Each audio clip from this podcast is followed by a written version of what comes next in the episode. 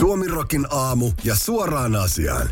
MTV Uutiset kertoo verkkosivullaan selvittäneensä Suomen kolmen suurimman eläintarhan kalleimmat syöjät. Yhden eläimen kustannukset menevät aivan omaan luokkaansa.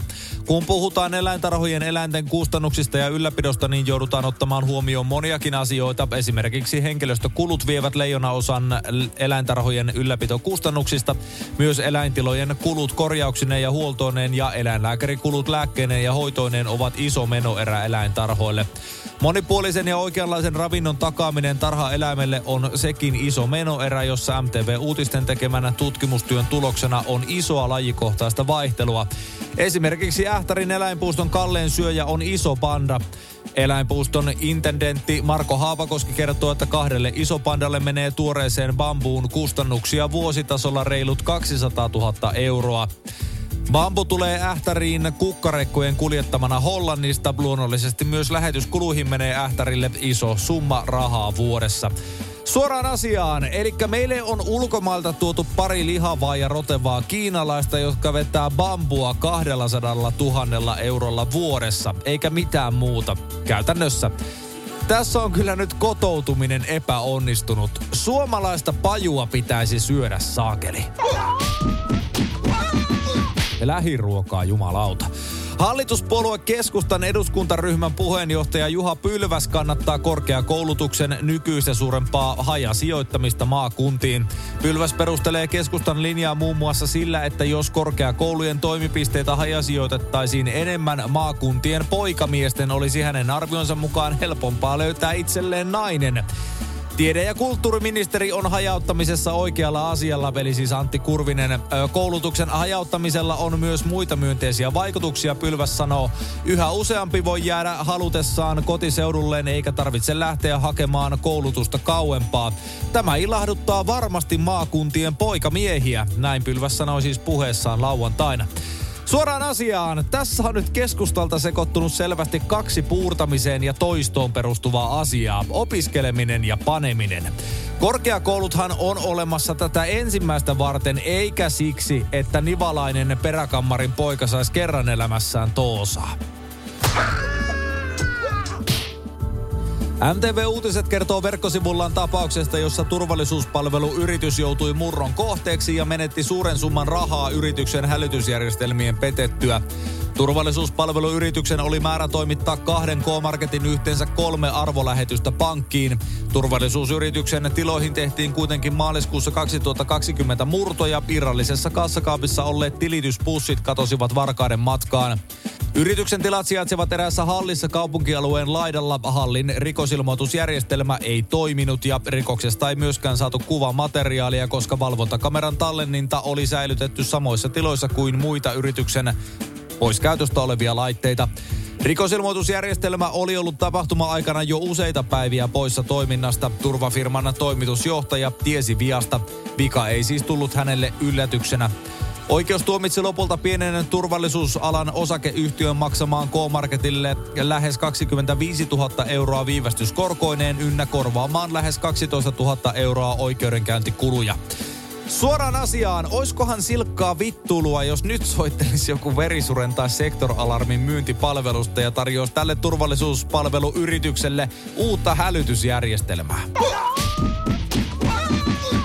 Pysyy ne massit turvassa. Helsingissä asennettiin tällä viikolla mikrosiruja vapaaehtoisille, kertoo talouselämä.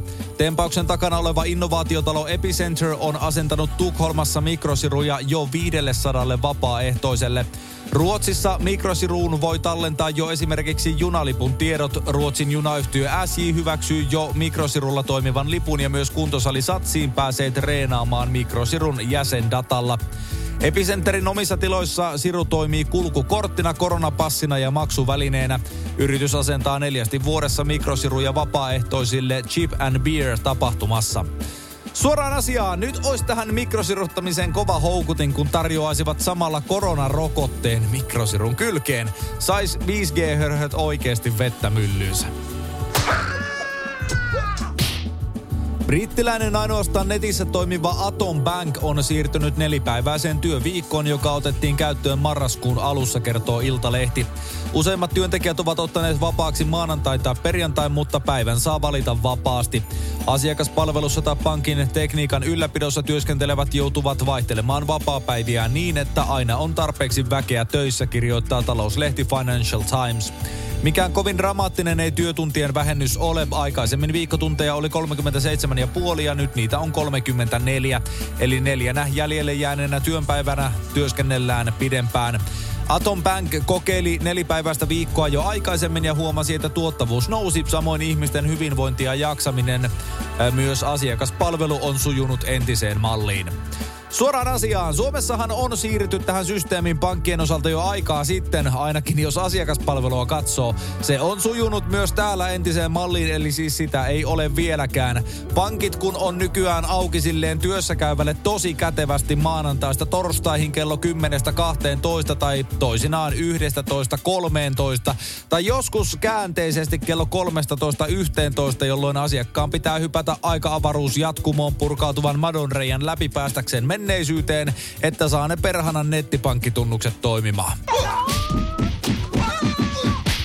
Yhdysvaltain entisestä presidentistä Donald Trumpista tuli viime viikolla mustan vyön taekwondoin, vaikkakaan hän ei ole koskaan harjoitellut korealaista kamppailulajia taekwondoa, jonka harjoittajia kyseisellä nimellä kutsutaan. Tästä asiasta kertoo Ilta-Sanomat verkkosivuillaan.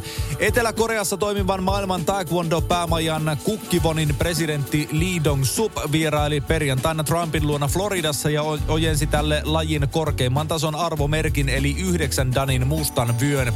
Kyseessä on kuitenkin kunnianosoituksena annettu versio, jonka saaminen ei edellytä lajin taituruutta.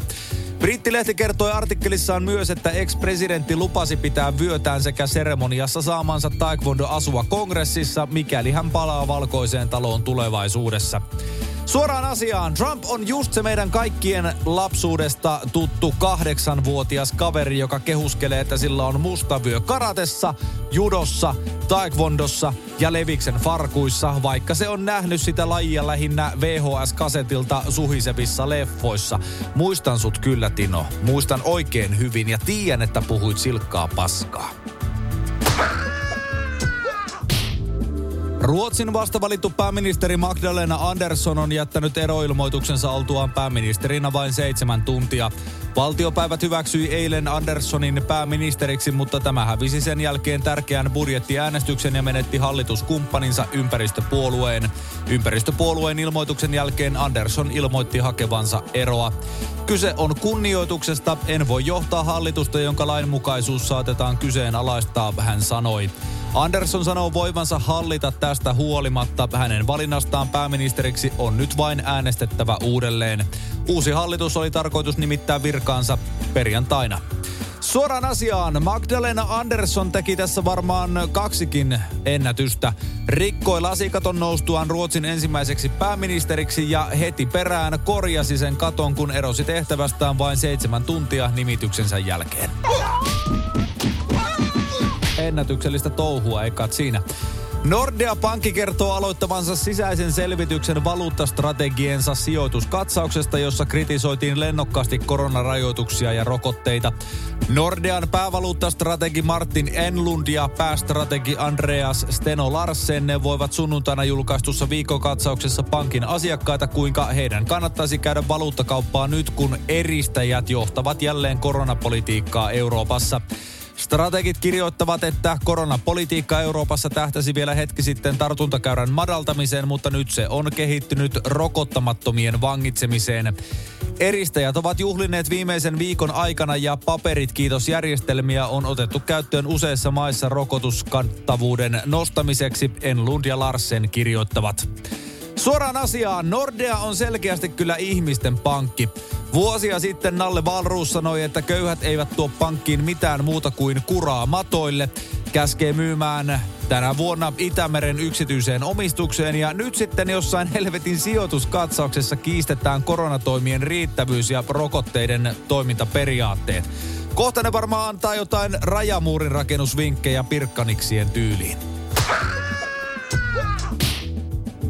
Lempäläinen mies on tuomittu murhan yrityksestä ja virkamiehen väkivaltaisesta vastustamisesta seitsemän vuoden vankeuteen, kertoo Ilta-Sanomat.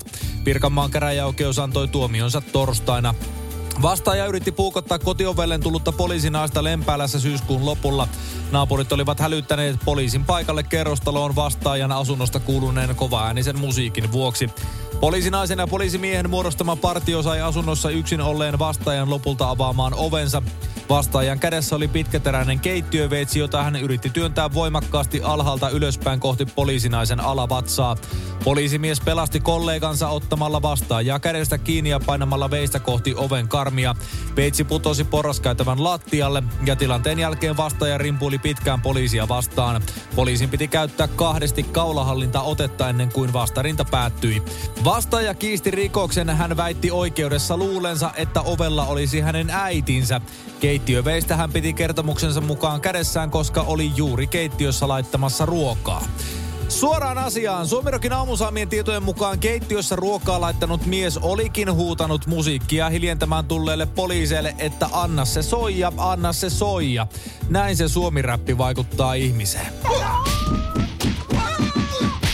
Ocean Gate Expeditions-yhtiö on ilmoittanut suunnittelevansa uutta sukellusta Titanic-laivan hylylle Pohjois-Atlantilla, kertoo verkkouutiset. Mukana on maksavien asiakkaiden lisäksi tutkijoita ja teknikkoja, jotka ohjaavat Titan sukellusvenettä vuonna 1912 uponneen matkustaja-aluksen luokse. Sen hylky löydettiin vuonna 1985. Sukellukset toteutetaan kahdeksan päivän retkinä ensi vuoden touko-kesäkuussa. Hintaa yhdelle lipulle kertyy 250 20 000 dollaria, eli noin 223 000 euroa. Paikkoja myytiin vielä viime vuonna puoleen hintaan.